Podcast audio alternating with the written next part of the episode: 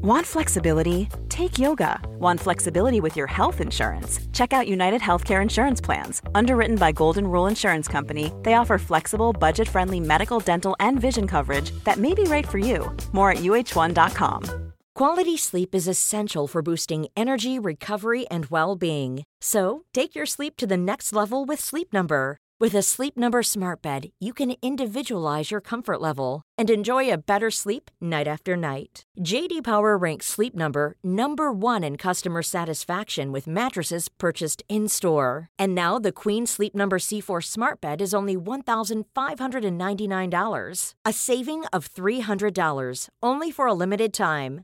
For JD Power 2023 award information, visit jdpower.com/awards. Only at Sleep Number stores or sleepnumber.com. The following is a presentation of the Force Center podcast feed.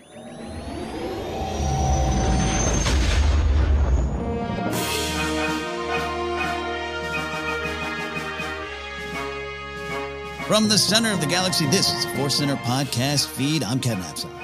I'm Joseph Scrimshaw, and this is one of our news and cues episodes. We have some great cues or questions, if you like saying the full word, and news. Oh my, Ken, we just had some late breaking news that just broke all over the place.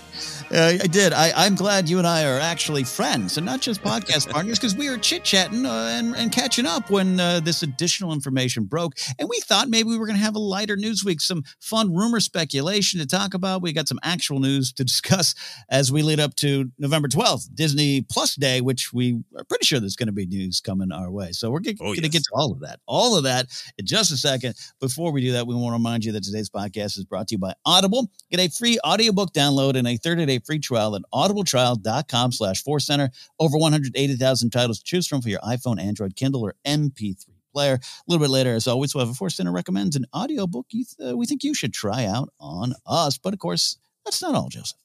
No, it never is. There's always more. And the more today is an offer from Insight Editions.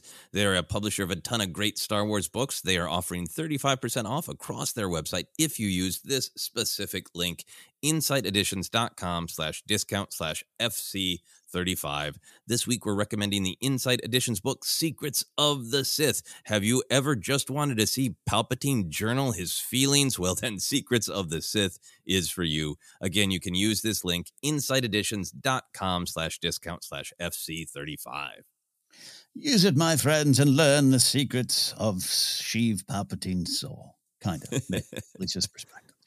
Uh, before we get to that big news, of course, we always like to catch up with Star Wars or life adventures and often uh, how they interact. Uh, we should say we had a lot of fun over the weekend being part of the 2021 Podathon put on by the Bombad cast and around the galaxy. Long, all day stream. We were there uh, during the early portion of the show talking with Scotty and Jerry uh, from Bombad cast about Phantom Menace. And it was just uh, part of the Star Wars adventure for me, Joseph, and, and, and perhaps for you, was just seeing a positive Star Wars community come together to do good for the Make a Wish Foundation and just celebrate this wild franchise that we're all part of, you know?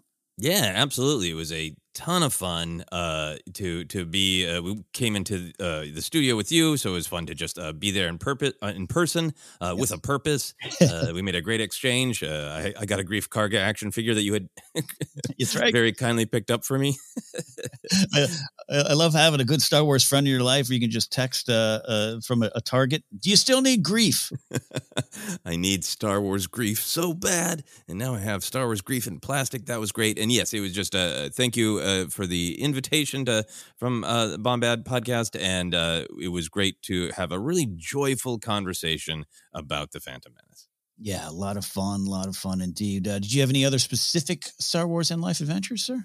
I had another just action figure adventure that was uh, was fun and meaningful to me. Of I got an email from eBay and it didn't start as a fun email. It was mm-hmm. one of those like, "Hey, you have not logged into eBay in so long. We're just going to cancel your account unless you log back in." And normally that's like, "Ah, well, I might need it for something." And I'm sure I have my old, you know, sign in buried somewhere. Ah, grumble, grumble, grumble. So yeah. uh, I did that. And then uh, I realized like there is a, a figure that I've been looking for that doesn't pop up on Amazon uh, or other places that I just Google searched. Uh, so I searched uh, eBay for it, and I found it for uh, far less expensive than it's going uh, other places, even in other eBay sales. And uh, it was very funny because it was uh, um, the bid deadline was coming up right when we were about to record this past Friday. So I was like, we are having our chit chat, we are getting ready, and I had to be honest with you too. Of like, I I know we're going to press record, but I just got to hit this bid on this Star Wars action figure.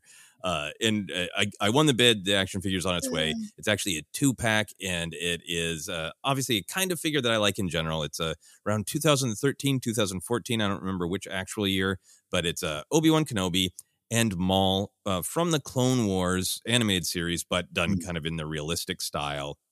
It's a cool action figure set. But the big, significant personal thing for me is I was totally out of touch uh, with the Clone Wars animated series at that point in my life when that action figure came out. I went to a Target in Minneapolis uh, right before we moved to Los Angeles, and I saw this and like, oh, that's cool. And like, wait, that's a that's kind of different looking Maul. He's got some stuff going on with his waist. he looks like he's got some, you know, uh, some big kid pants. He pulled up a little high in his waist. What's this? And I looked at the back of the figure, like, what? Maul is back. It was this action figure wow. that let me know that Maul is back and that I really need to catch up on the Clone Wars animated series. Uh, and I was just not in a collecting space at that time, so I just like yeah. I, I marveled at the figure and took a picture of it and put it down. Now that I'm back in collecting mode, I needed to have that that set. Yeah, you got to go back. You got to go back and right or wrong. exactly. it's never too late to go back.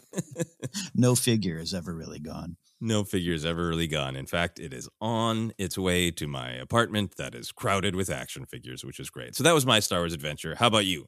Well, I my Star Wars adventure does involve Force Center work, but it's um and I might talk about this later on, uh, just kind of my own rambling style and spotlight Star Wars because uh, it's it, has been a, it's been a weekend, Joseph. I uh, you know without saying um, uh, too much, I've been I, have been trying to finally dig in and correct the Force Center broken file saga.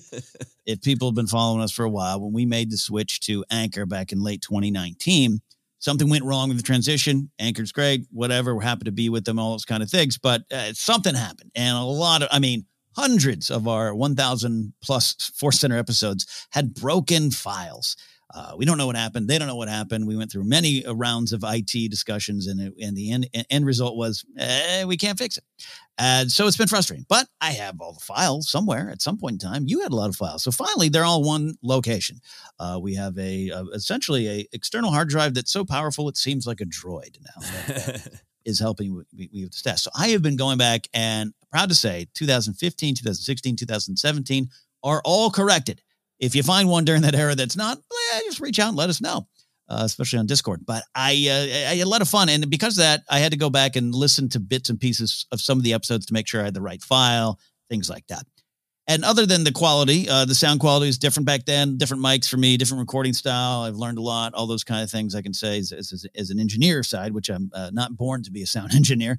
Um, I, you know, that you just gotta, gotta punt and uh, punt the ball and realize whatever. It's the shows sound a little different back then, but it was also the content. And I stumbled onto some moments reflecting just a different time in my Star Wars fandom and a time that I am uh, still excited about, which is that speculation side. What does that mean on that poster? Is that pose? Does that is that her standing like Palpatine? And it turns out that might have been a little more right than we knew, but whether planned or not, all those kind of stuff. It's the Plagueis staff of it all, Joseph. And I just heard some clips of myself that had a little cringe to it. But then again, as a creative, who doesn't cringe when you look back at old things you've done from time to time? Uh, but it's been interesting just to mark. Uh, we, have been doing Force Center now six years, uh, eight uh, coming up on our eighth broadcast season, and I'm actually I, I, decided to embrace it and i'm proud of the i won't say change like i left it all behind but just a growth and an expansion of the way in which i take in star wars watch star wars and talk about star wars.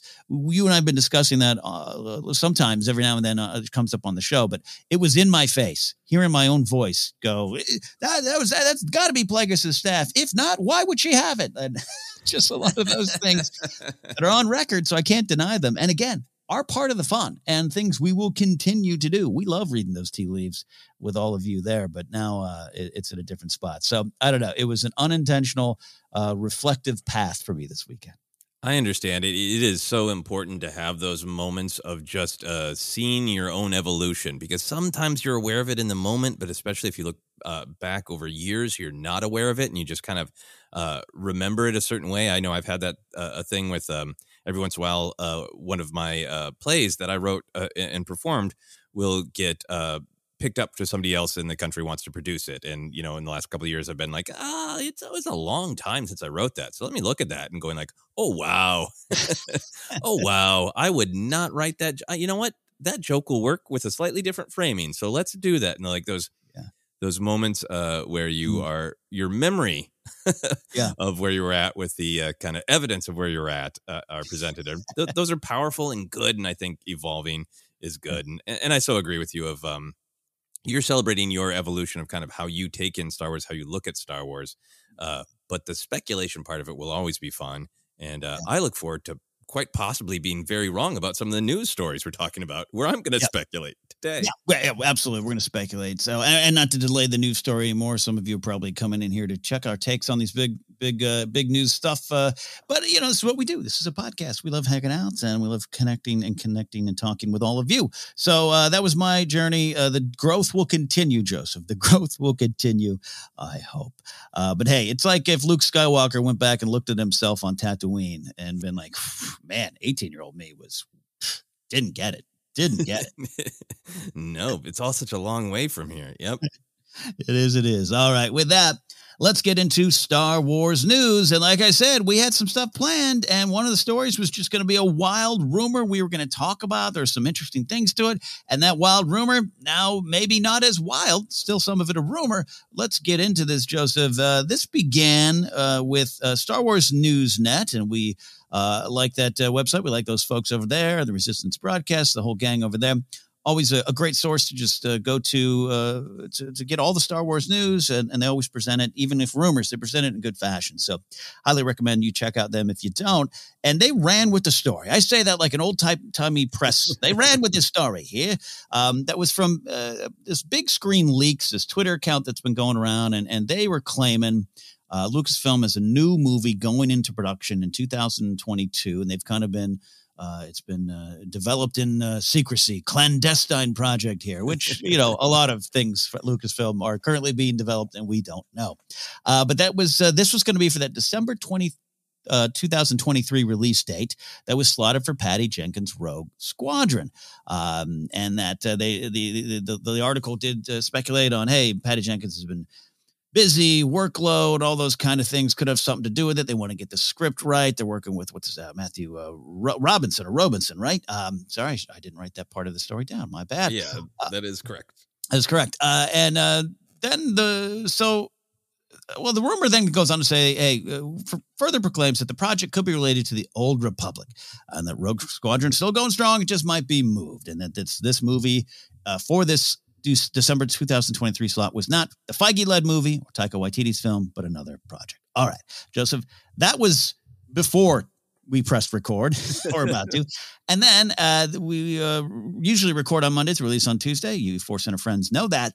Uh, but as we are literally chit chatting, how was your weekend? Oh, I had spaghetti. Uh, what did you do? uh, IO9 uh, put out an article which actually connects to the source uh, is the Hollywood Reporter, and the Hollywood Reporter is saying that Rogue Squadron. Uh, has been delayed, not necessarily moved. It's been delayed. We have no other. Hey, it's going to be in 2024. Nothing. Just it has been delayed. Um, sources say the producers and filmmaking team came to the realization that Jenkins' schedule and other commitments couldn't allow for the window needed to make the movie in 2022 uh, to be released in 2023 kind of all that's to the story. I mean, this is a big, this is big. The hope is that one Jenkins fulfills her previous commitments to be able to return to the project. So this is a production hold. Hold, please. Uh, this is what's going on. She's working on, for, on Wonder Woman 3 the Cleopatra feature, uh, probably among other things. She's uh, she's busy. She's one of those uh, top of the food chain kind of directors and producers right now, and this is what kind of happens. So, Joseph, uh, I'm going to dump all of this onto the table like a game of Scrabble. We're going to pick out letters and see what we can make of this. Uh, what do you make of this from uh, a little bit of a distance here? What do you think? Yeah, I mean, I think it, it is uh, it is very interesting that there's these uh, rumbles about the movie production schedule changing, and they were just rumbles and rumors, and suddenly uh, the the the rumbles mm. burst forth like a giant news hand uh, slumbering under the ground, and yeah. we can see the fingers. A weird metaphor, uh, but yeah, I think it's it's it's this is I think I'm partially just fascinated with the process of how we get news and how we uh, assess news and uh, what's a rumor? Where is it being sourced from? You know, what are the sources? Uh, who is reporting the rumor? What are the rumor sources? And yeah. then uh, something like this that it seems uh, much more concrete that it is um, on hold. I I kind of feel like for me, obviously they're they're saying that uh, Patty Jenkins' schedule, and that absolutely might be true if uh, you know obviously Wonder Woman is close to her heart. Uh, things are constantly in motion over at uh, the DC mm-hmm. wing of our popular culture. If yeah. there's some pressure there to say, like, actually, we really want Wonder Woman uh, moving here, right? Yeah. Um, or if personally Patty Jenkins is like, I really want this Cleopatra movie. I, I, want, you know, so absolutely it could be exactly, exactly as what uh, this article is saying, what what they're, you know, the reps are clearly putting out. Mm-hmm. Um, uh, I also just think from the Star Wars perspective, this is it'd be one thing if uh, a bunch of other movies were announced, you know, and they all had rock solid dates. I, I think this this film is special because after this massive sea change of our entertainment industry, where so much of it is now streaming, where Star mm. Wars is going so strong on Disney Plus, this is the big come back to the theatrical event Star Wars, right? Yeah.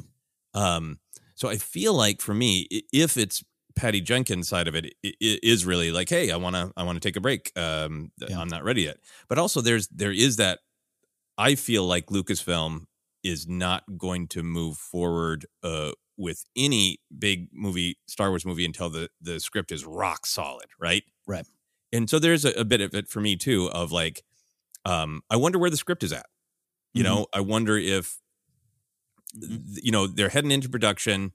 Is it also is it a question of patty jenkins schedule as well as a question of oh, we're reading the tea leaves. Is this are we really happy with this script? Are we really happy with this era? Is this the right movie to say hey you can watch an unimaginable amount of star wars on your couch but this is the reason you should come back to the theater or for younger people come to the theater maybe for the first time to see star wars right.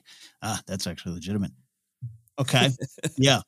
Yeah. Um, I don't even know where to begin. And, this is where I'm actually glad I'm not in my old day job where I used to have to uh, speculate on meetings I'm not a part of, right? Uh, this has uh, probably been something going on. Uh, go to our badges behind the scenes. And this is not something, number one, that's been official. We always like to say, go to starwars.com to see what's official, see what they're putting out, or, uh, you know, see what Uncle Bob, uh, one of them, has tweeted out. And, and uh, at this point, uh, we we do trust a source like uh, the Hollywood Reporter, and then IO9 running with it. Like, so I'm going to consider this legit. And I I'm someone who's really looking forward to this movie. On the initial, like, oh, okay, that that was okay, and then that that uh, uh very successful teaser of um, Patty Jenkins putting on the flight suit and talking about yeah. the relation to her father and then the X Wing. I, I, was moved by that and was really excited to get the story. So I, I think more than anything, I'll start by saying this: to, I'm just kind of bummed to hear this kind of news uh, if it's delayed or something happens and it's not even ever made, like, okay, I was looking forward to this. But you're so right. There's so much business to it. Let's not forget this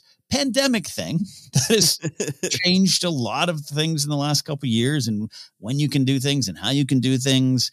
Uh, and that could have pushed back eh, Wonder Woman 3, Cleopatra, any of those other things Patty Jenkins and, and, and her team is working on. Uh, could have made this a little bit more difficult. And I'd rather, if it's just a matter of it's not right at this point, and we need to move it back, uh, that's obviously what I'm always going to side on. I'm always going to um, do that. Um, I think I get a little tense too, knowing the some of the discussion points that I'm sure will come out of this. Yes, and and Lucasfilm has uh, a, you know at best an interesting track record going uh, in this era, going back to even Josh Trank uh, and whatever that was, uh, and on and and. But I personally come down the side of I I, I really support a. Uh, not just one person, but a, a, a production house, a company that knows its franchise and knows what's best for it, uh, and not as they know better than us, but in that sense of if they're seeing something, whether it's schedule, whether it's content, script, like you said, that's not working at this point in time, I trust that they're going to do what's right, and I'll start there on this rumor as well. You know, uh, if it's uh, true, I'm a little disappointed, sad, but also I'm uh, comfortable with it. Yeah, no, I, th- I think you're really right to go to the content, uh, uh, you know, of the film. What's what's it about? What level of excitement did we have too? Because that's you know just as important to talk about as fans is is our uh, tea leaf reading of you know the behind the scenes because you know we aren't doing this podcast uh, because we love behind the scenes Hollywood stories. We we do this podcast because we love Star Wars. Yeah. Um, and you're so right. I'm really intrigued by so many things about Rogue Squadron. Uh, obviously, in books and video games, the stories that just uh, feature the pilots are something that have been just phenomenally successful for books and video games. So it makes total sense to bring mm. that focus on that little part of the big tapestry of Star Wars to the screen. And I was really thrilled for that. I love the idea of getting a movie where you really, really know every pilot. So those great dogfights are so tense because you don't want that person to blow up. You know, I feel bad for Porkins, but mm. man, if I knew Porkins' life story, I'd be heartbroken. And that makes uh, a Rogue Squadron to me just really fascinating. And that video that Patty Jenkins did, and knowing that she had that personal connection and her heart was in it. There's a lot in this film uh, to really be excited about as a fan. But I think it because uh, there have been ups and downs behind the scenes, um, which I don't. I mean, I only care about so much because I think, you know, your measurement of whether a film is good or not personally is the film, not the articles, right? Yeah, not the behind the scenes. But I also, as a fan, know that there's so much discussion of the behind the scenes and there has been a lot of turnaround behind the scenes that I really just kind of want for Lucasfilm for Star Wars to whatever whatever the next thing on the big screen uh is for it just to be clean yeah. and to have there be none of this kind of distraction right?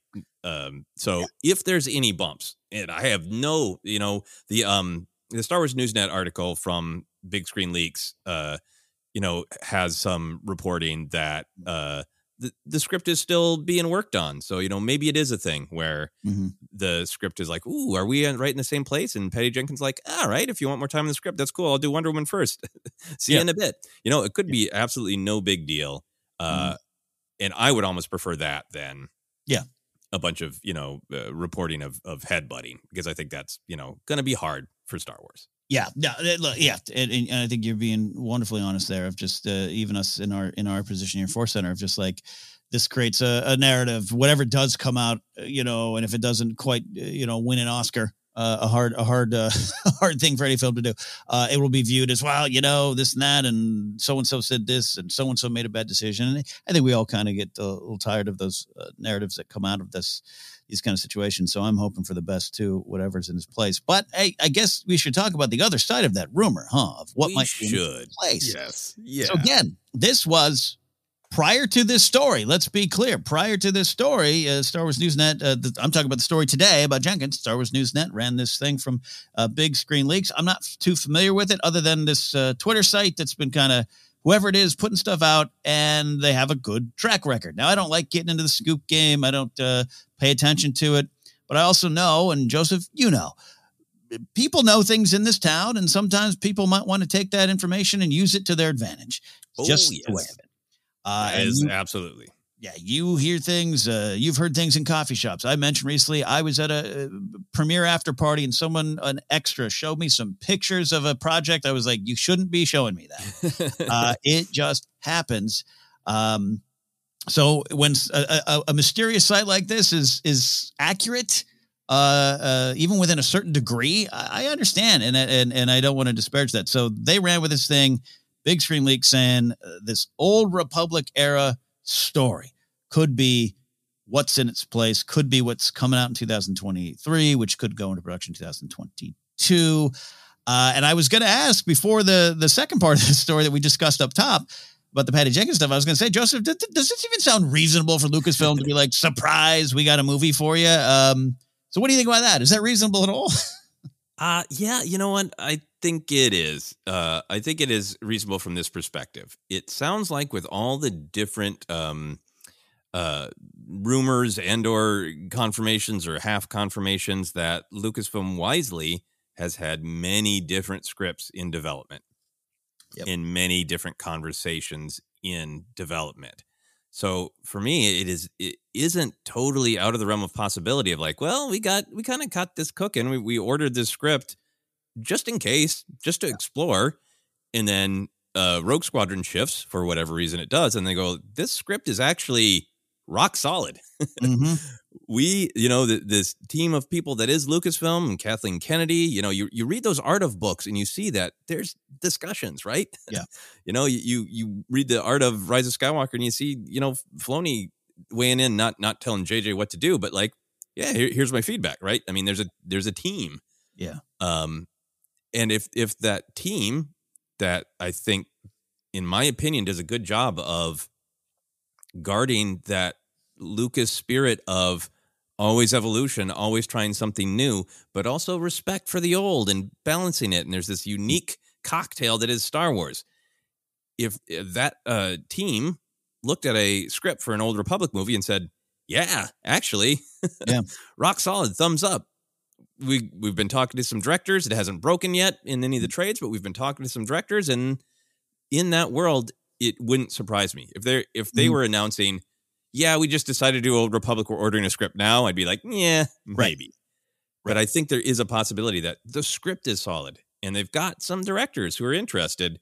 Then it's in a doable amount of time to hit uh, December of 2023. I think. Yeah, and plus uh, these days, sometimes I forget we're not we're not making movies uh, back in the old days, and I'm even talking about in '90s, '80s, '70s, where you know we shot it.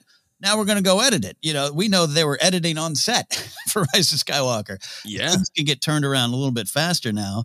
Uh, so there's that, and I love what you're saying about hey, you know, we we know they're working on things. We we I love those cryptic t- tweets from even uh, Pablo saying "Eh, what you guys are going to be talking about five years from now. I'm working on today in my desk. You know, red line or something. You know, um, that's just the way of it. So that even kind of excites me. I personally throwing like that logic of of uh, being being in and around and I've never produced a, a big major motion picture mind you but being around this town for 24 years now uh you know I I, I would love if, uh, if they pulled one over on all of us just like surprise it'd be real I actually would think it would be. I'd giggle with glee uh but to one of the points you brought up about hey stuff in, in develop and, and stuff already been working I, I I wanted to highlight back in 2019 uh, the uh, BuzzFeed ran with the article that uh, uh, screenwriter and producer uh, Laeta Kalogridis, who behind uh, Altered Carbon, uh, Shut, uh, Shutter Island, uh, Alita Battle Angel, among many other things, had been brought in, had been maybe commissioned to work on a what was called then a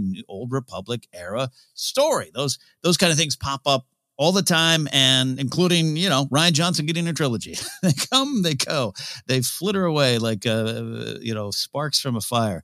But if that's there, and if that was something that was going on back then, and you you know that if if if this story's come out in 2019, they were having conversations and things might have been worked on even before that.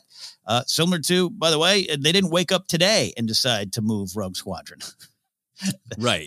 These are things they've probably been dealing with for a while. I mean, we even know now, going back to you know the the, Lord Miller Ron Howard transition. Uh, there's evidence and, and people saying things. I think Ron Howard even said somewhere like he was hired months before the announcement. Uh, we know this. This we know. Uh, Alden cast months before it was announced, even so. I, all this, all all that to say, uh, not being in these meetings again, it syncs up to it could be a voila surprise, uh, and uh, uh, then we could talk also about what it would mean if it was the old Republic era. And the other thing I'll say, sorry, I'm rambling No, monologue no, please. We're we're trading rambles. trading rambles. Um, the, the, we know that a, a remastered version of Knights of the Old Republic is coming out. And I do wonder too. I know, and there was one tweet I saw t- today of there's going to be some re- maybe remastered shorts uh, from the game. I saw something uh, today uh, on a, a news site. I, I didn't see. You know, I hadn't had coffee yet. Um, I, I wonder too if there could be wires crossing. If there is some Old Republic promotional stuff coming out uh, that could be tied to to the game that uh, just makes sense. Maybe it's a movie. But also, again, going back to this 2019 story uh, of Laeta Kalogridis, uh, yeah, there could be more to it there too. So uh, meat on a rumor bone. You know what I mean? Yeah, yeah, and it might just be no. We're we're waiting for a while. It might not be December 2023 at all. But uh, this rumor excites me. Again, huge, huge uh, rumor, rumor caveats. I would be, uh, as a fan, thrilled if they announced uh, whether it's 2023 or you know get into um, bumping around Avatar chaos. yeah. 2024. Uh, I love that I get to say things like bumping around Avatar.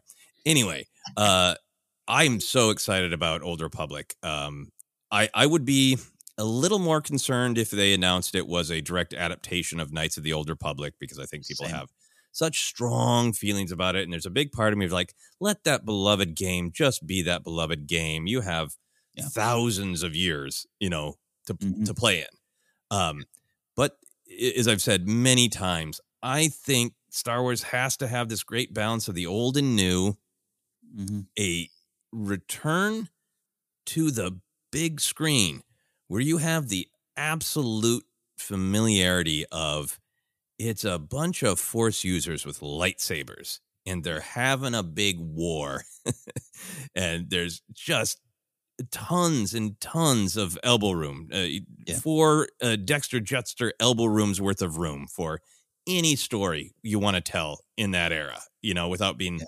limited by by something else that's in development right yeah. uh, so you got all this sort of familiarity and you got this room for the new with the characters but then you have just to me this perfect blend of the old and the new of it's force users with lightsabers but what there are hundreds of red lightsabers right? Yeah. The the idea of a, a whole army of sith and a whole army of jedi is to me just that perfect like for a casual star wars fan like wow very familiar but also i haven't seen that before and then i think if you're a more engaged star wars fan what that means for the philosophy of the Jedi and Sith living through that era means fresh storytelling.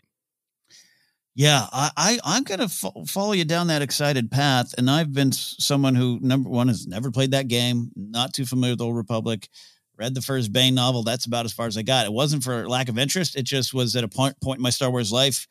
I wasn't paying attention as close. I was like, I'm good, I'm good. Other things going on, and I've always said I'm excited if Lucasfilm decides to do it in any kind of form, and it's new. It's not a remastered game, but it's like, hey, we're doing this, uh, Dawn of the Jedi Order, whatever. I'd be really excited uh, because any trepidation I have about, I don't know, I, I have to admit, like that game, the Knights of the Republic, the, some of the fandom around that game sometimes i don't know if i line up with what they take from star wars right which doesn't mean they're wrong or i'm right or vice versa just means I'm not in sync sometimes with those people right. that I know that I know in my life are like, oh, that was a great Star Wars story. Like, I think you like evil people winning. I'm not sure. Let me check with you later.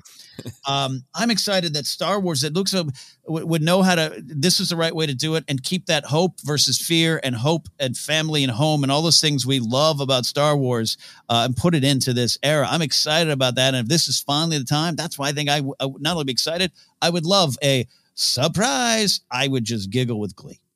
Yeah. I think the other thing for me is whatever the next Star Wars on the big screen is, it's really entering uh, this challenging world of a suddenly massively changed entire entertainment industry yeah. with streaming, right? Yeah. Um, Disney Plus is on solid ground, and and they're going to have a bunch of Star Wars. Star Wars is going to clearly live happily on Disney Plus for you know the foreseeable future. It's doing all uh, right yeah, doing all right. We're all excited about the announcements, all that. Yeah.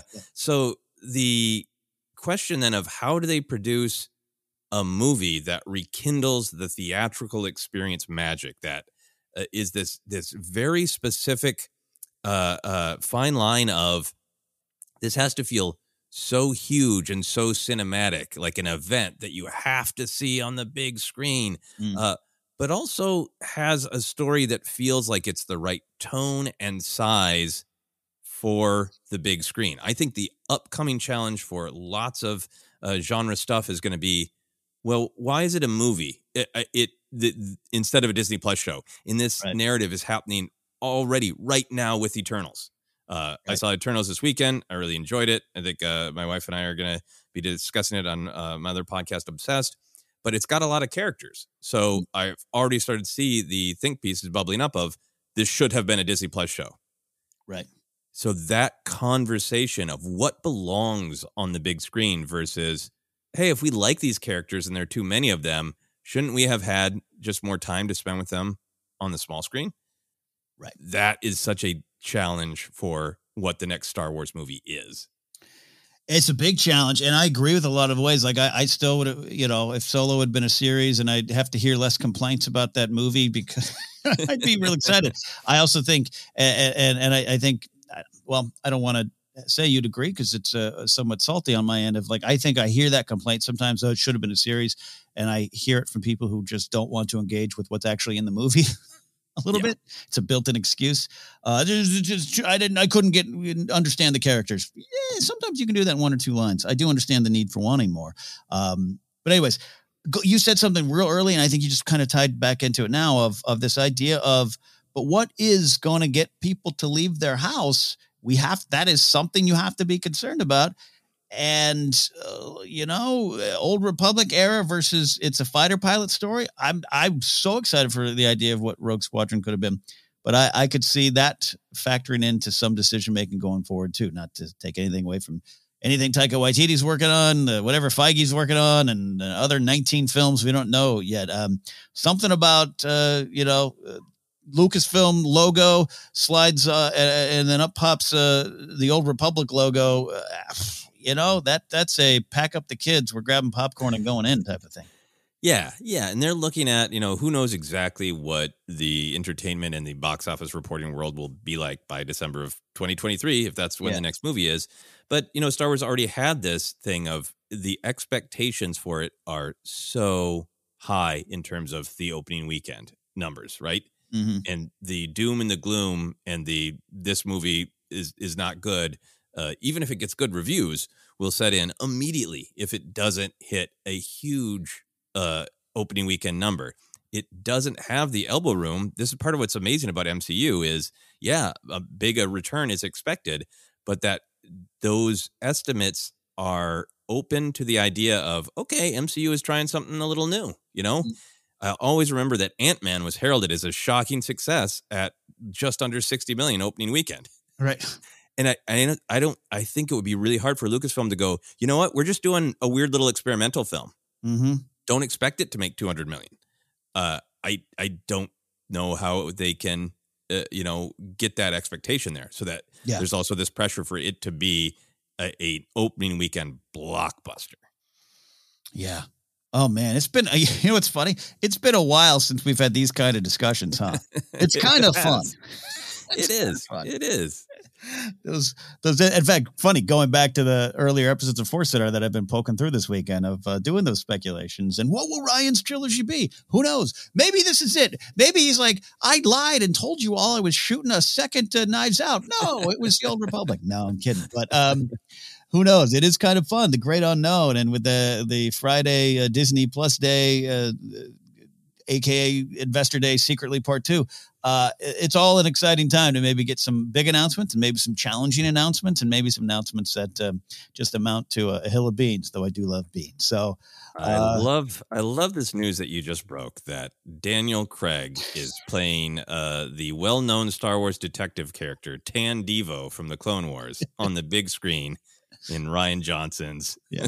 vibroblades out. You, you, you cracked it wide open. I did it. Run with it. I'm the source. I'm the source for everybody. A friend told me. A friend told me. So, uh, any final thoughts on this big story, Joseph? That we could say is probably still in development. No, I mean it's this is a part of being a, a, Star Wars fan up to a point of there's the adventure on screen and then there's the adventure behind the screen and this is a big adventure behind the screen. It is, it is. And speaking of more behind the scenes adventures, one of the stories that came out last week from Josh Horowitz Happy Sad Confused podcast is uh, Matt Smith. Hey, you know him, Doctor Who guy. He, he was he was in that Doctor Who. Uh, Joseph, ever seen that show? He sure was the tenth Doctor. Yes, tenth Doctor. He confirmed uh, his. Sorry, no, the eleventh Doctor. 11th What's wrong with me? Oh, well, you've lost the trivia contest. You're out. I have. I have. Yeah, and a thousand uh, tweet tweet mentions went up in the uh, in the sky. Hopefully, I corrected myself so fast that only one character was typed on the tweet correcting me. Uh, Matt Smith confirmed his near involvement in Episode Nine: The Rise of Skywalker. Uh, the uh, Doctor Who vet and House of the Dragon star that's coming still there. Uh, confirmed that with Josh Horowitz that he'd been approached uh, to be in Rise of Skywalker, though we only had a few meetings, no costume tests. So it seems more than just a conversation at a coffee shop. And maybe, hey, this is something we're looking to do. But it, um, I gather from that it was in the early days, but we can come back to that. Uh, I'll get all this out here and we'll dive in. He described the role as a big thing, transformative Star Wars story detail, and a pretty groovy thing. I'm taking those from three separate quotes there. Uh, he also said the role became obsolete as the movie continued to be developed. Uh, and he, of course, wouldn't say more about uh, the role, but uh, there was some internet rumor mills spinning up this week saying that the role was a possible younger version of Palpatine. Uh, maybe even specifically after he absorbed Rey and Ben's energy. Saw that going around from a lot of spots there. So, Joseph, there's a lot to discuss. and anytime it's Palpatine, our little Force Center uh, sirens go awooga awooga because we love discussing all things Sheev. So, first of all, what do you just think of this confirmation in general at this point in time? Yeah, I think this is really great because in the interview uh, section that I watched, which is just the Star Wars thing, uh, Matt Smith was uh, was charming as always, and I, I like that there was some clarity. Obviously, he said the really fascinating stuff about it was a, a groovy role, a transformative role. We'll talk about that, but he also really clarified. Uh, I believe he was asked pretty directly of like, "Well, did you shoot anything? Did you do a costume test?" And he's like, "No, no, it was just a couple meetings." And I went back and I looked at some of the uh, various uh, reporting of the rumors uh, back in the day. I believe the original uh, Matt Smith has been cast was a mm. Variety on August 28th, 2018. Right. Uh, and then the there was some more, you know, reporting that oh he actually did film stuff, but it wasn't used or all that. So nice at least to have uh, some clarity on, you know, if if we believe Matt Smith, the human involved, he didn't ever shoot anything. So I like that clarity. And then everything else is just kind of fun what ifs to me. Yeah, wonderful what ifs, and yeah, interesting the actual story and and back uh, back during that time, yeah, I, I, had another job, and there were some people were absolutely convinced that he was uh, lying about his involvement, and uh, you know, it came from Variety. That's that's again, that's not some random Twitter thing there. Whether that random Twitter thing is completely accurate or not, uh, uh, notwithstanding. Um, there was some meat on that bone as well. And uh, I, I, I kind of just in terms of the confirmation, I do kind of like hearing it, just thinking like, okay, maybe we all weren't crazy. Your name was definitely mentioned at one point. uh, and then it's also a reminder of things constantly in development that, uh, hey, this is early on. What would you think? This is good. You're interested. Okay. Hey, by the way, we thought about it and it, uh, it didn't work. So let's get to those what ifs. It could be younger Palpatine, uh, new robe Palpatine, or it could be something completely different. Who knows? What do you think about all these what ifs?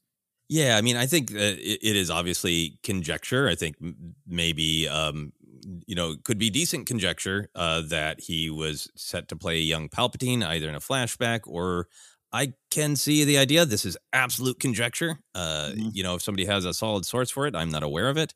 Uh, but yeah, if there was initially a thought of, hey, we got Ian McDiarmid uh, hanging there. yeah. and yeah. a beautiful claw arm. Uh, he steals the power of the dyad and he fully refurbishes himself back to, to young Palpatine. And maybe initially the fight is this big, cool three way lightsaber fight between young Palpatine and uh, Rey and Ben. Like maybe there was an idea of let's do that in a decision not to. Mm, um, yeah. it, maybe Matt Smith is being cheeky with the word. It was transformative. yeah. You know, um, I think that's a and, and for me that is a really fascinating what if mm. and in my personal opinion and my personal taste if if that was the plan i'm really happy they didn't do it um, i know some some fans even some of our listeners wanted a, a bigger palpatine action scene yeah but for me at the last moments mm. of palpatine to shift away from ian mcdiarmid uh, wouldn't have uh, that would not have been my first choice Mm-hmm. Um, and I also like that that battle isn't about who can do the most flips, right? Mm-hmm. I like that that the sort of the battle between Rey and Palpatine is so pared down. It is so uh, like to me visually clear of the beats are his hatred is shooting out into the galaxy and you know hurting people and Rey finds the strength to rise and do exactly what a Jedi should do in their most pure form is step in between the hatred and the suffering and the people mm-hmm. to selflessly block the hate. And just the simplicity of that battle, combined with the fact that you're staying with McDiarmid to me that really works beautifully, Mhm. and I 100% understand and agree that there are a ton of people who disagree with that, and I Yeah. respect your opinion. I'm sharing mine. Uh, but I can see some people going like, "Oh no, it, it was it was it would have been a, a big, you know, Phantom Menace Part Two three way lightsaber fight." Yeah. Um yeah, yeah, yeah. So for my money, like I hear that and I you know, and I, I got to say like, okay, I'm listening. I'm intrigued. Okay. Let's what, would this do? What would this be? And as always we love to ask uh, why? Why why uh, would that work? And I'm sure maybe they could come come up with something. I, and if they had gone forward with it, I I I would have to trust uh that they they they had a reason why. And but I'm like you that when I watched that film at the end, and other than just come on, yeah, I want to see McDiarmid doing it, you know, Yeah. uh, and and it just has more meaning coming from that version of the Emperor. I understand it might be the character of Palpatine saying the same lines, but if it's any other performer saying anything to Rey about my granddaughter, anything, it carries a little less weight for me, uh, and and and becomes more uh, more about a you know a threat. Oh, Palpatine's younger; he's going to live forever. We can't have you know. Da, da, da.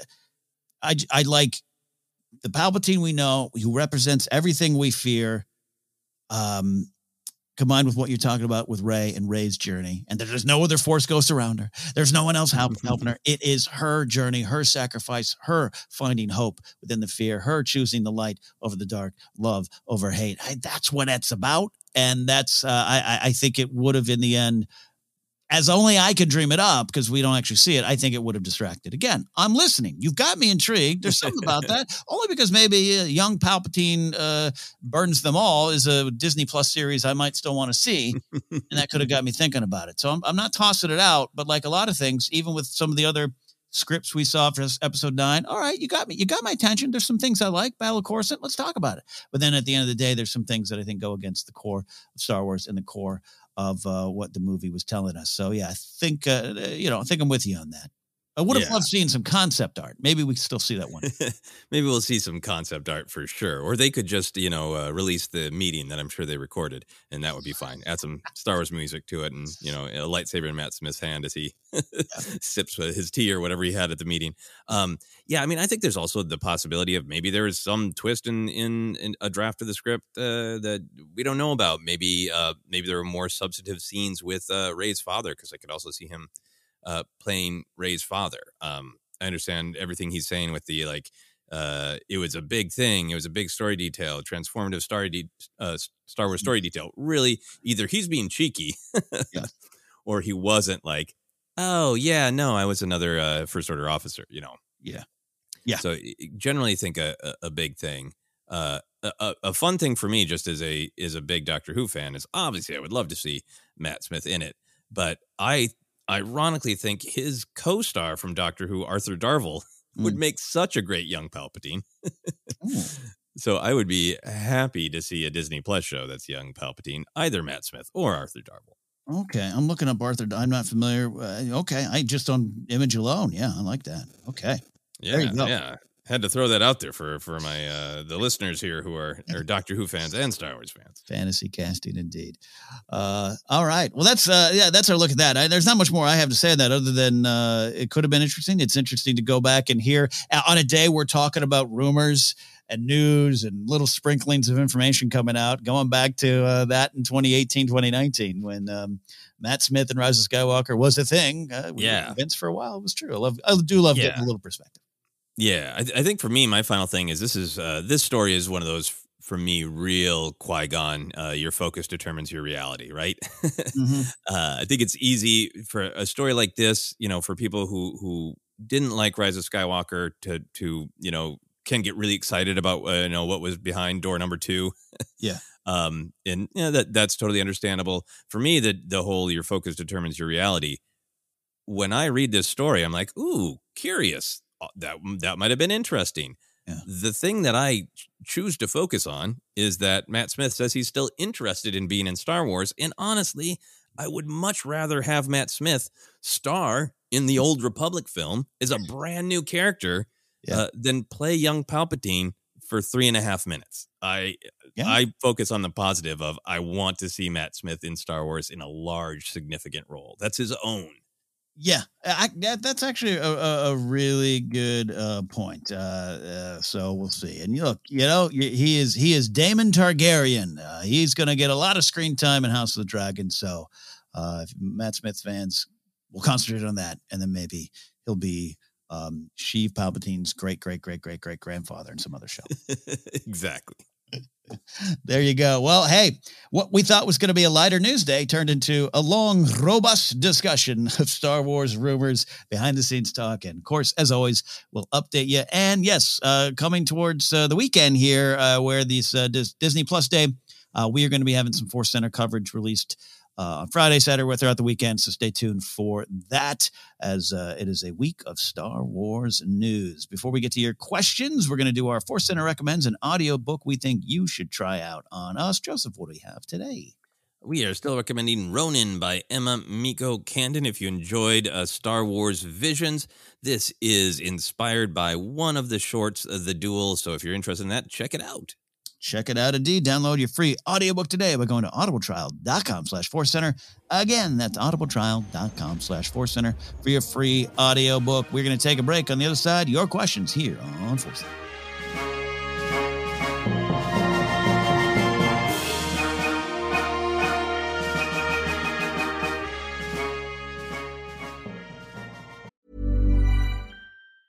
As a person with a very deep voice, I'm hired all the time for advertising campaigns. But a deep voice doesn't sell B2B, and advertising on the wrong platform doesn't sell B2B either. That's why, if you're a B2B marketer, you should use LinkedIn ads. LinkedIn has the targeting capabilities to help you reach the world's largest professional audience. That's right, over 70 million decision makers all in one place. All the big wigs, then medium wigs, also small wigs who are on the path to becoming big wigs. Okay, that's enough about Wix. LinkedIn ads allows you to focus on getting your B2B message to the right people. So, does that mean you should use ads on LinkedIn instead of hiring me, the man with the deepest voice in the world? Yes. Yes, it does. Get started today and see why LinkedIn is the place to be to be. We'll even give you a $100 credit on your next campaign. Go to linkedin.com slash results to claim your credit. That's linkedin.com slash results. Terms and conditions apply.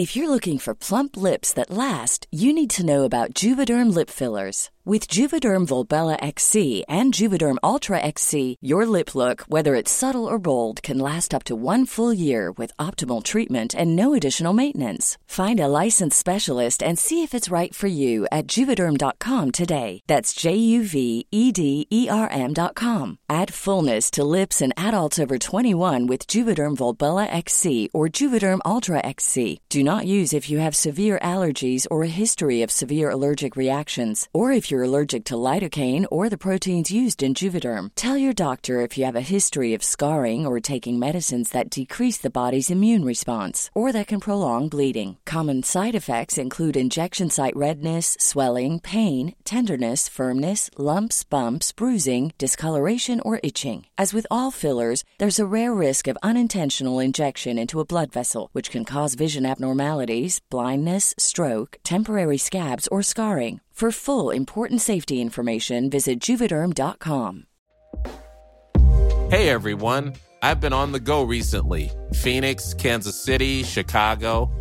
If you're like me and have a home but aren't always at home, you have an Airbnb. Hosting your home or a spare room is a very practical side hustle. If you live in a big game town, you can Airbnb your place for fans to stay in. Your home might be worth more than you think. Find out how much at airbnb.com/slash boast. Ready to pop the question? The jewelers at BlueNile.com have got sparkle down to a science with beautiful lab-grown diamonds worthy of your most brilliant moments. Their lab-grown diamonds are independently graded and guaranteed identical to natural diamonds, and they're ready to ship to your door. Go to Bluenile.com and use promo code LISTEN to get $50 off your purchase of $500 or more. That's code LISTEN at Bluenile.com for $50 off. Bluenile.com code LISTEN.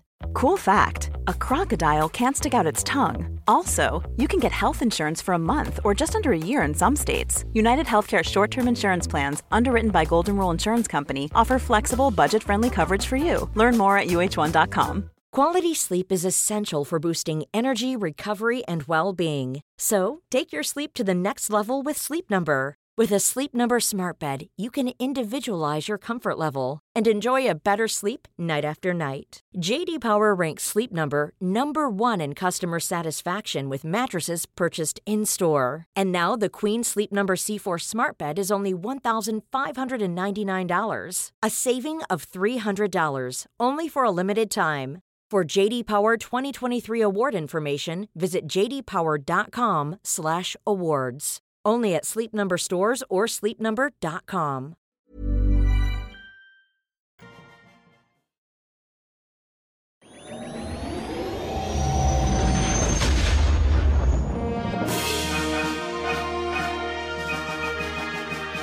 Welcome back to Force Center, the big show, the main show, the superstar destroyer of our fleet, episode 373 in an ongoing series. And part of that series is taking your questions. Joseph, what do we have today?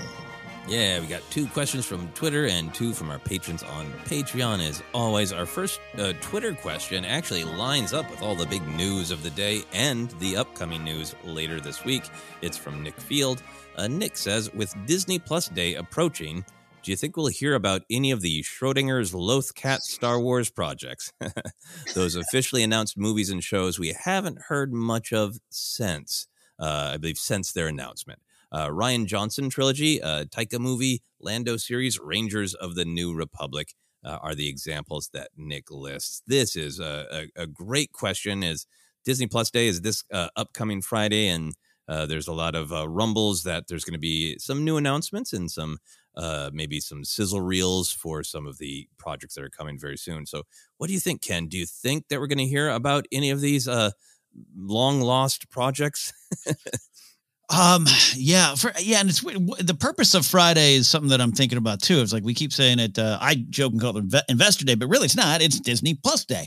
So are we thinking that any of this is going to be, you know, the Rian Johnson trilogy exclusive on Disney Plus? And I, I, would think no. So that factors in some of my thoughts too. So because of that, look, I'm I'm just of the opinion now that I just don't think there is such thing as a Rian Johnson trilogy that will ever come out. Uh, okay. At this point, I have no reason to. I'm not pointing anything. I just, I don't know. Right. All jokes aside, like I would love it. I'd be here for it. I just think maybe the ship has left the port. Uh, but I don't know. We'll see. So I'm going to say no on that. I, just, i feel like I'm a bookie here. Uh, Taika Waititi, maybe, but again, I'm not thinking. I'm not expecting theatrical uh, news.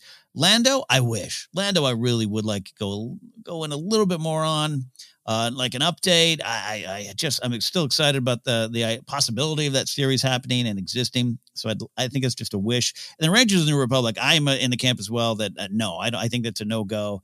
Uh, I know there were some of those stories a while ago. Uh, I just, I just, I, you know, once you started digging into some of the stuff, uh, even beyond uh, one particular actor in, you know, in the series or not, outside of that, there's enough, I think, um, smoke to to just uh, show that the, the fire actually wasn't there. uh, for Rangers in the Republic. That was a weird example. Just imagine a campfire going out. That's what I think of Rangers in the Republic. So that's that's my thing. Rian, no. Taika, maybe, but no. Lando, I wish, and Rangers, no. So I don't know what's going to happen on Friday.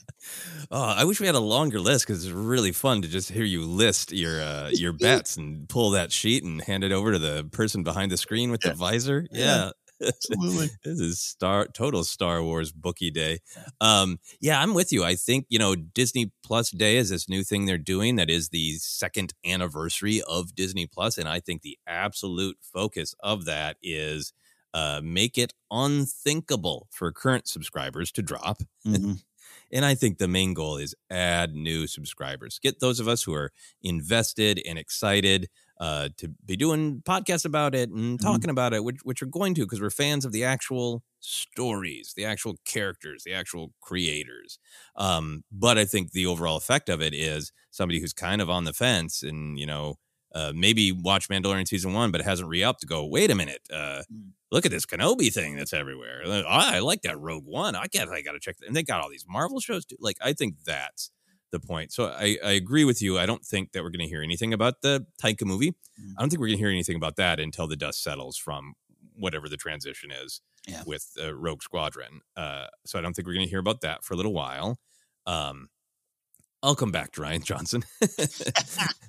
Uh, I think Lando is a slim possibility, right? I think it's just a matter of do they have more details locked down behind the scenes? Because I think if they do, they will share them as soon as possible, right? If they have a new thing to say, a n- new confirmed involvement, uh, that they will absolutely share that. I think Lando is a character that they have every reason to be excited uh, to share. So I, I, I think that's totally down to is there anything to say?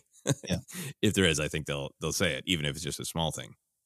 I think Rangers of the New Republic is one of the most fascinating things because I think it's either retooled is a Carson Teva project Mm. or it will simply quietly fade away. It is one of those two things. I, I think it really does come down to uh, this is also reading the tea leaves, right? Of Mm. how much was that a like, hey, yeah, no, that would be fun. We could we could explore this Mandoverse we're building and that story we want to tell. Uh, Mm. Definitely got teed up in Mandalorian season two with Carson Teva being like, there's more going on with the Empire out here.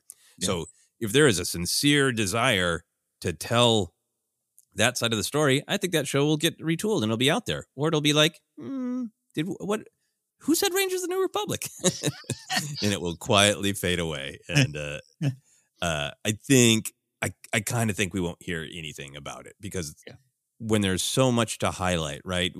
Kenobi and Andor are right around the corner. Uh, Bad Batch season two, uh, obviously a lot is going into Book of Boba Fett. Uh, Mm-hmm. Mandalorian season three, I, I think you know why would you bring up a more complex project? Yeah. Yeah, look, I'm I'm someone who the concept of what Rangers of the New Republic could be um, uh, Mhm. excites me. It- it- it's Carson Teva, you know, I love um, there for that. Iden Versio, if uh, running around like any of those characters, I'm I I was excited. It could be still excited, but I I agree with what you're saying there. It'll just fade away, like when I one time launched a baseball podcast and realized I was too busy to do it. I don't know what you're all talking about. That didn't exist. It's you know that that's that's so great because podcasters do that all the time, right? Uh, YouTubers we're launching a new show. Oh, we realized we either it didn't work, it doesn't fit into our schedule, and it just quietly goes away. I'm glad to see the streaming services embracing the model of podcasts. Where you introduce a new show and then it quietly fades away. That's yeah, hilarious. uh, yeah, and I would love like yeah, Billy D, Donald Glover come out. Hey, we're both playing Lando in the upcoming. Great, but um, you uh, you said you wanted to come back to Rian Johnson, sir. I'm uh, giving you the chance to come back to Rian Johnson here. Yeah, no, I think I think th- this is now such a dated reference, uh, but I Mhm. think the Rian Johnson trilogy is uh, the new uh, Guns N' Roses Chinese Democracy. Uh, That's a dated reference. Oh, I think so. I mean, the, the actual uh, album has now actually been out for over ten years. the album's been out longer than the joke about it not being out. Is that? It- we're, we're getting pretty close to where it's even. But yeah, for, for anybody who's like, what are you talking about? Are you making a political statement? No, it's a Guns N' Roses album.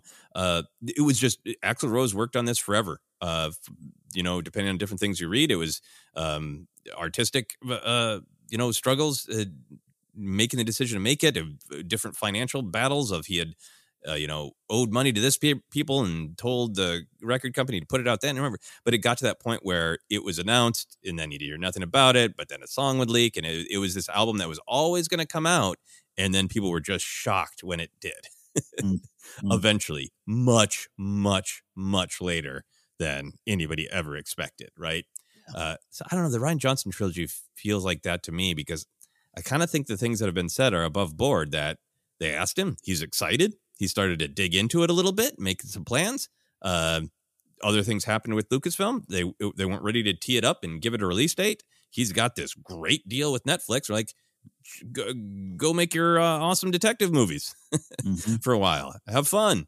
Uh, that I feel like it's it's just sitting there on the shelf. And anytime that Lucasfilm wants to say, "Hey, take that off the shelf," they will. Yeah. Yeah, I still think it's one of history's great consolation prizes for losing out on nine. And uh, a lot of times when you get that consolation prize at the office Christmas party, you, you trade it for something else you want to do. you want something more. Uh, and again, I'm still a fan of, of Rian overall, fan of Last Jedi, obviously. If it happens, it happens. I'm just kind of in a zen spot, I guess. It's like me and my finances. One day it'll work out, maybe. Yep, I I am in, in the same boat. I think you know maybe someday. Um, I don't think it's dead, uh, but I don't think it's live either. Much like Nick's great uh, Schrodinger's loth cat joke. so those are our bookie predictions and wild opinions. We'll move on to our next question from Yes. Jacob the Hodge. Uh, Jacob says, with the news of Hayden coming back to the screen as Anakin in the Ahsoka series, possibly as a Force spirit, I began thinking of the possibility of Ewan McGregor portraying a younger version of Obi Wan in Force spirit form. What do you guys think? Uh, Ken, what do you think about this? About uh, Ewan as a Force ghost, uh, Obi Wan, given that we've all spent a lot of quality time with the Alec Guinness Force spirit of Obi Wan Kenobi. Yeah, so similar to the to the Matt Smith as uh, young Palpatine thought or rumor, like I'm intrigued. You, you, you've you've stopped me in my tracks, and and I want to hear more. I, I really am. Uh, the Kenobi Ahsoka relationship is obviously a, a little bit different than the Anakin Ahsoka one, but they have one. They're there. They're they're present clearly in each, each each other's lives, and have a lot they could discuss at some point in time. So, uh, you could present it in a way that would pull me in. Now, it gets into that kind of lore canon question of. Uh, you know, w- uh, when you become a force spirit, you know, what image are you projecting? And young Anakin, older, older Yoda and Obi Wan there, and uh, I often don't get too lost in those weeds, but I think about that one there a lot. But you could clearly do it in a way now with technology where it could be some kind of combination of it all. It could be you and Bean, Alec Guinness, you know, uh, and, and their way you could you could present it in some way uh, would not mess uh, with the end of Return of the Jedi in any way, shape, or form, and it would also be breaking new uh, technological, uh, uh, you know, uh, uh, boundaries and and and levels of, uh, which is part of a, a Star Wars tradition in its own way. So, but just the idea of Obi Wan and Ahsoka having any kind of conversation, uh, force bit or otherwise, in that series, I'm I'm intrigued with that alone, Joseph. Yeah, in terms of the uh, could Ahsoka and Obi Wan speak? Could could Obi Wan uh, speak from within the Force to Ahsoka? That's really intriguing to me and great.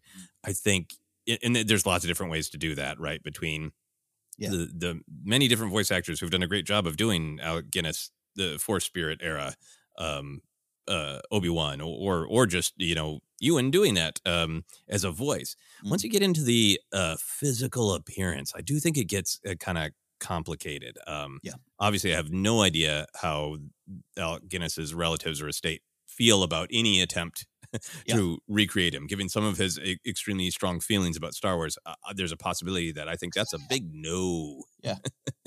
uh, and then there is for me the um, you know, Lucas made the big change uh, uh, of Anakin from uh, uh, Sebastian Shaw, the older, uh, kindly man, to to young Hayden Christensen, uh, with th- that everybody had a relationship with, uh, particularly people who grew up with the prequels. Um, and I believe Lucas has said, like, yeah, no, he, he, that's that's when he was Last a Jedi, so he appears like that, right? Right. Um, so there there's some wiggle room always with force spirits. So I think I would be interested in Ewan McGregor era Obi Wan appearing to somebody like Ahsoka if there was a narrative or spiritual reason. If it was the idea that he is appearing to Ahsoka as she knew him. Mm. Because I do like the idea of like we, we were just sort of reconstructing. uh, there's that great description of uh, of Qui Gon uh, kind of pulling himself back into a, a form that Obi Wan would recognize to speak with him in that from a certain point of view uh, story in the New Hope book, and, and I really love that idea. So I could I could possibly get behind if it was if it was done well, which I trust it would be. Yeah. Of uh, of Ewan McGregor era Obi Wan appearing to Ahsoka because that is how she knows him. You know, Mm-hmm.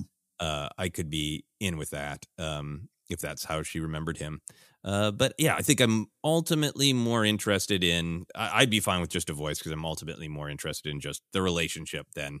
Uh, I, I feel incredibly lucky and satiated that Ewan McGregor is going to be playing Obi Wan in the flesh Mhm. Mhm. in his own show, so I don't super need to see him in spirit form.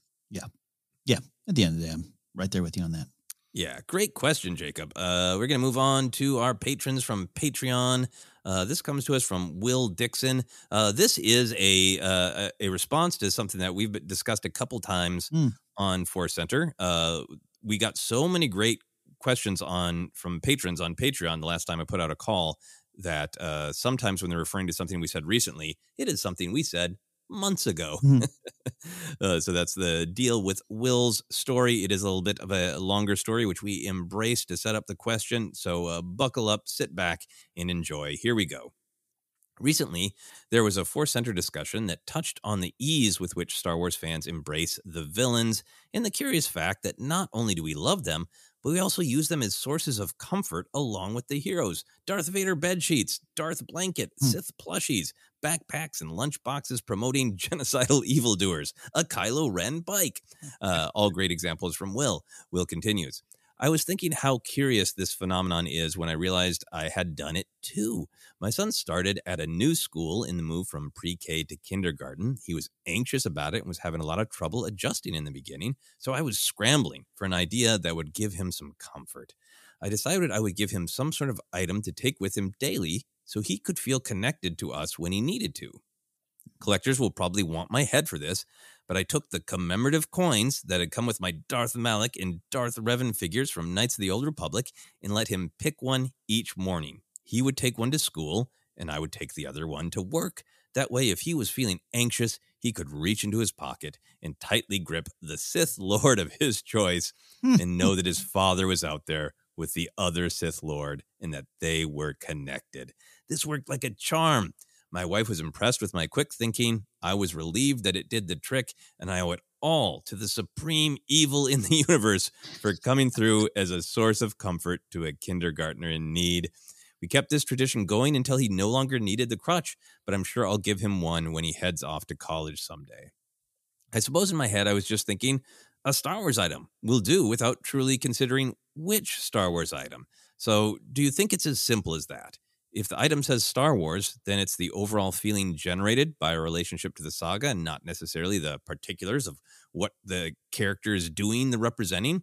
I mean, clearly, my then five year old was not frightened by the bad guys at all, and I did not hesitate to place notions of faith, trust, love, and connection in the hands of Darth Malak and Revan. What the hell?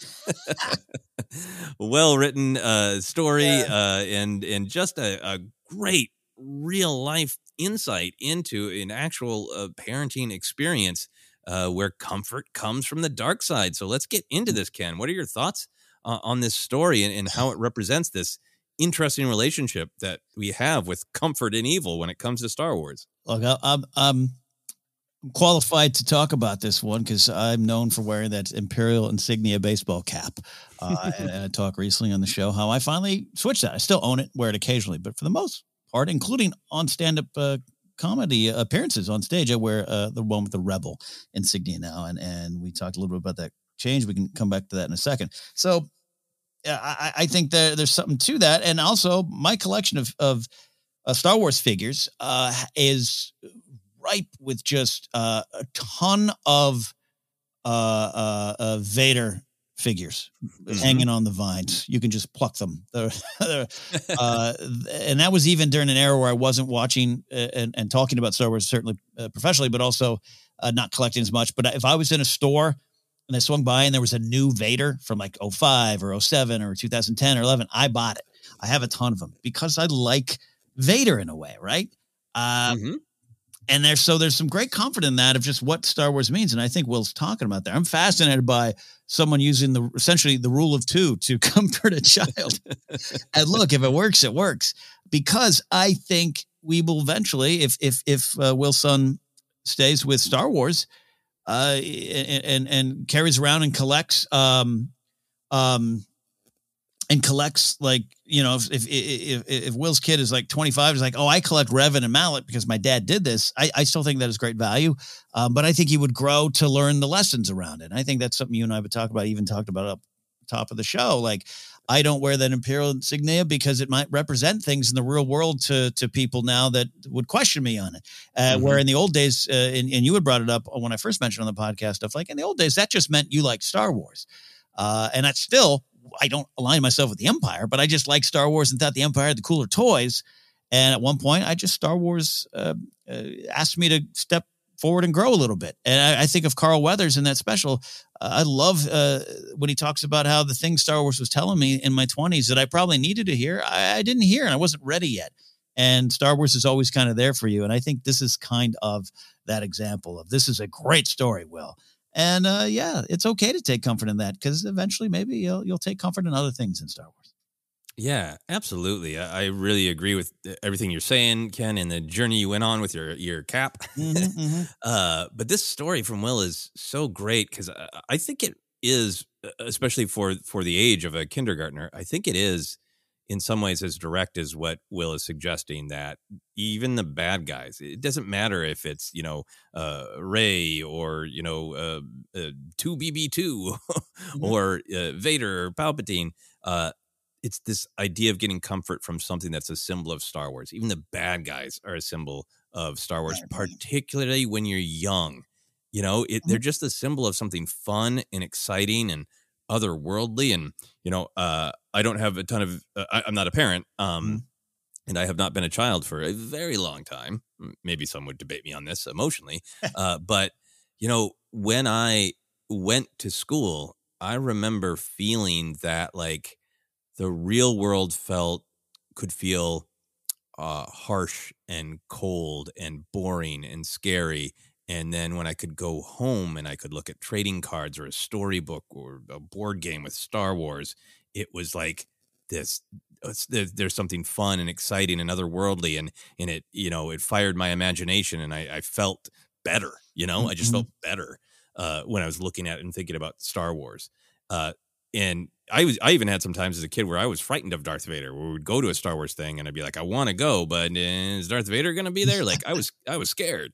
Uh, but I got but if if uh, my dad had said, "Here, I drew you a Darth Vader picture, kept keep it folded in your pocket," it would have absolutely had the same effect that that Will is describing. It would have been comfort, not fear, even though I was scared of him. right. Um, and there is we've talked about this I, have asked different parents about it uh, on podcasts off of podcasts star wars has this this magic where the the even the very evil characters are kind of safe um, we could be scared of them in the story we can analyze them and, and say let's not when, once you get to be a, an adult or even a teen don't align, align with them philosophically they're they're the bad guys for a reason um, mm but there's a it, they're just a safe place to play and and sometimes wonder if the ease of that is because of this weird tension of what Star Wars is. Uh, we've been talking about this a lot. It, it, Star Wars is both like very deep and mythic. It's didactic.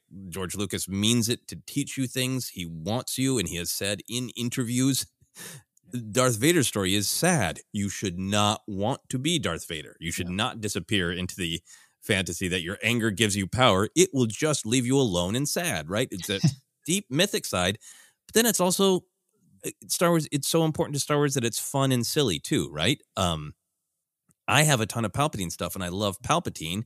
And from a moral perspective, he is the lesson of what absolutely not to be. He's a cruel, scary monster who does horrific things, who says scary things. You know, you are you like your father are now mine. It's scary. But the way he's presented, he's also like this scenery chewing evil wizard from a British panto. He's delightfully over the top uh, mm-hmm. uh, at the same time. And I think that balance maybe gives some safety to the bad guys of even when like Darth Malak and Darth Revan, they're like, they're cool bad, right? Yeah. Uh, they're awesome. Uh, but they're also within this world that is so fantastic and has such a sense of fun to it that it softens it a little bit. Yeah. Yeah, absolutely. I mean, who doesn't take joy out of a, Palpatine in your pocket? You know, Palpatine figure in your jacket gets you through a business meeting.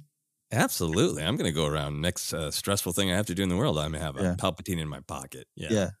Yeah, no, yeah. well, well said stuff there. I, I, I, yeah, taking it all in here, and and uh, you know, I, I think uh, you know, Will, uh, it, it, it could be worse than your son taking solace in, in Sith. Uh, you, you could be dealing with what Jennifer Landa has dealt with, where uh, her older daughter loves Jar Jar, where that challenged Jen. made her grow as a Star Wars fan. Jar Jar never one of her favorite characters. Loves Ahmed Best. Loved what he uh, his story, but that was a uh, you know she had a moment with that. She talked about on the show. She's talked about it on Twitter and TikTok. So uh, you know, could be that. Could be a character that challenges you, and maybe that's a good thing. I don't know. Yeah, absolutely. And I, I think for me, at the end of the day, as long as as people, you know, uh, do go through some sense of uh, examination when they're when they're older about, do I think Yeah. Darth Vader actually had it right? I would personally be troubled by that. Yeah. Um, but uh, beyond that, I just kind of think it's great that Star Wars has this weird special magic where the bad guys are safe. It's a safe Yeah. place for young people to play with the ideas of evil and uh, and and have all of their Sith bed sheets. I think that's great and weird. It's uh, it's and and again, black and red is a is a is a nice color scheme. It's a good you know you know it, Joseph. You you you deploy that co- color scheme a lot, and I and I like that too. So it's that's sometimes it. Uh, you know, the rebels got some drab camo, sometimes a little different look, a little different look. Resistance as well. So hey, sometimes it's that too. That's right. Yes, me and me and Darth Maul uh, shake hands on our general color palette uh, for going out in the world for sure, for sure. Great question, great story. Thank you, Will. We'll move on to our final question from Joshua Thorne. Joshua says, "If you could show someone who has never seen a Star Wars movie a scene, Oh. what would it be?" Yeah. Ooh, that's big. Uh, where do you go with this, Ken? This is this is really big. When I saw this question come across, I I decided to put put a couple choices and go with my gut. I I want to answer the throne room from Return of the Jedi because it's maybe including with the you know, intercut with the Battle of Endor and everything that makes it even bigger. But just if you were to do a super cut of the throne room, that's still like my favorite scene and sequence in Star Wars, right? Wow. Yeah. But here's the thing. I get here's the thing, Joseph. I, I think I might show the New Hope trench run.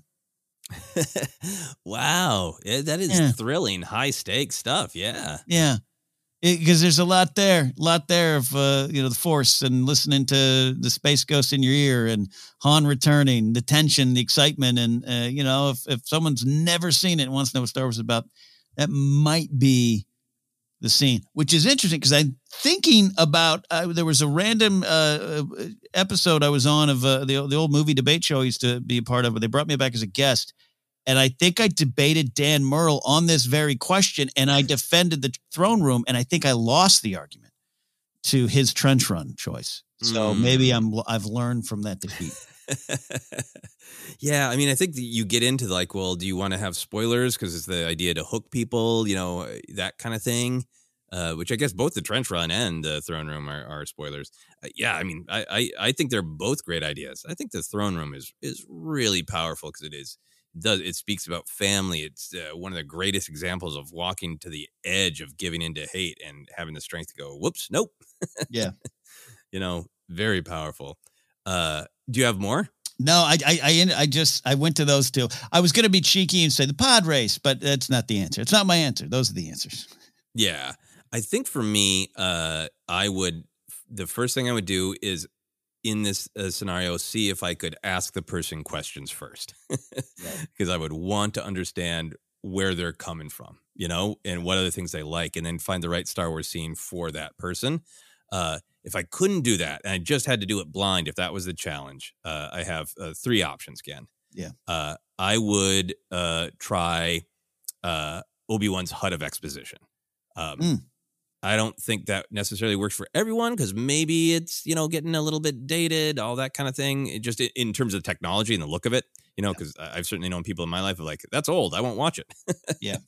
Um, but if that's their challenge with Star Wars, it's going to be a big challenge. But yeah, that the the scene of of Obi Wan realizing this kid doesn't even know what the Force is, but here are the absolute basics, and like that is the scene that ignited a billion imaginations about a lightsaber, Right. And that like just that amazing feeling of like, ah, I got to do chores. What? Um, I have a legacy. I have a, you gave me a cool weapon, and you want me to come with you. Like that's so thrilling. Yeah. That makes you want to go on the adventure. That's good. That's good. Uh, J- Joshua asked scene, so I'm cheating here a little bit. Uh, I would might also just try all of uh season one, episode two of The Mandalorian, The Child. Oh yeah. I mean that's yeah. I mean, look, Yeah, I'm, I I smudged a little bit with sequence more than even one scene, so I think you're okay there. But yeah. Yeah, because I think that uh, a big power of that is even when when we're you're an all in Star Wars fan and you've seen the first episode, we still don't know Din very well at all. We don't even know it's that's his name, right? And just uh, there's so much about that um, that story that is um is so relatable about just this guy who thinks his life is going to be one thing and he's having a hell of a time just like picked up the kid and I'm trying to take him someplace and then everything changes because yeah. of this kid in this one episode, you know? Yeah. That's so powerful. Final one for me is uh Rey's intro in The Force Awakens. Ooh, yeah. I like love that. Yeah.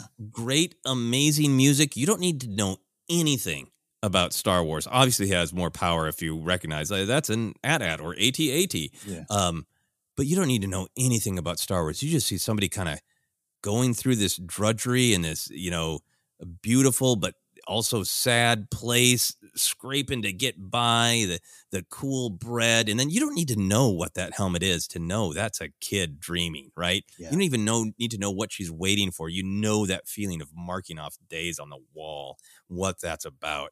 It's such a beautiful sequence, and I think it's a sequence that makes you go want to go. What is all of this about? yeah, oh, the music, everything about it. Yeah. I mean, yeah, yeah. it had that effect on me and yeah. watching The Force Awakens. It really did. It really did. So, uh, any other thoughts on that one, Ken? Uh, no, great question, Joshua. Great question. Uh, uh you know, what is Star Wars? And that answer is, uh, you know, there's a lot to that answer. Uh, and it, sometimes it might be my mood, but uh, love it. Yeah, yeah, changes a lot over time. Uh, well, thank you to Joshua, to Will, to Jacob, and to Nick for the questions. That's it for the questions, Ken. That's it for the questions, and that is it for us on this big news edition. Hey, we love having some of these uh, spicy uh, hot take news stories to talk mm-hmm. about here. Kind of fun.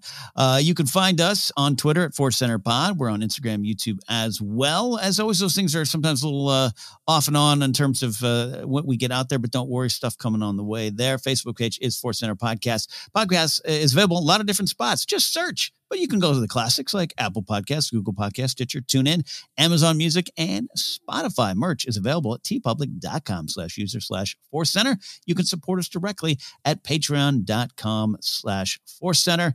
Always uh, love having new Force Center friends pop in and uh, get into our Discord where you can discuss things like the character of the week. This week's character of the week is Bucket from Star Wars Resistance. So we're in there talking about that character. Uh, as always, you can find, uh, find me at Ken Napzok or go to my website, kennapzok.com. have upcoming comedy dates. From there, you can listen to my radio show on Mixcloud called Pop Rockin' Radio and all the other things I've got going on. As always, I like to highlight some uh, real world things. Uh, I've been highlighting be the bethematch.org org, uh, which is uh, for if you want to become a bone marrow donor. In fact, the reason I became one, um, uh, someone in that uh, family that, that got me to do it on a, on a drive about 15 years ago, they actually lost their husband and uh, it's kind of all in that. It's, it can be sad, it can be tragic, which is why it's important to maybe become a donor so you can be a match with someone and help and change their lives. So go to be uh, thematch.org for more. Joseph, you.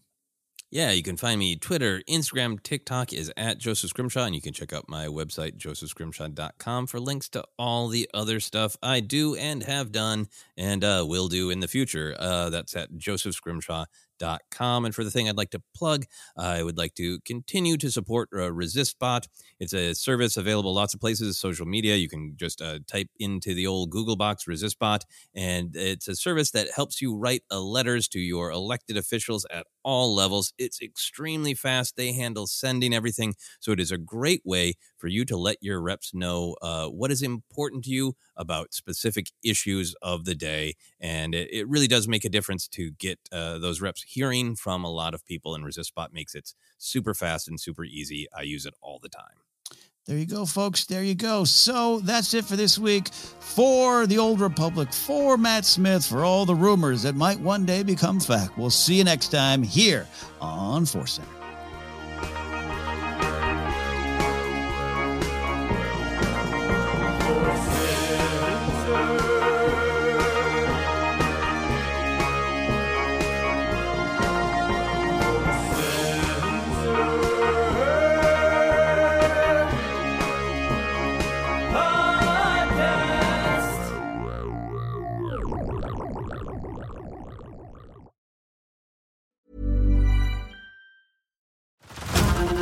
To Hulu this March, where our new shows and movies will keep you streaming all month long. Catch the acclaimed movie All of Us Strangers, starring Paul Mescal and Andrew Scott. Stream the new Hulu original limited series, We Were the Lucky Ones, with Joey King and Logan Lerman. And don't forget about Grey's Anatomy. Every Grey's episode ever is now streaming on Hulu. So, what are you waiting for? Go stream something new on Hulu.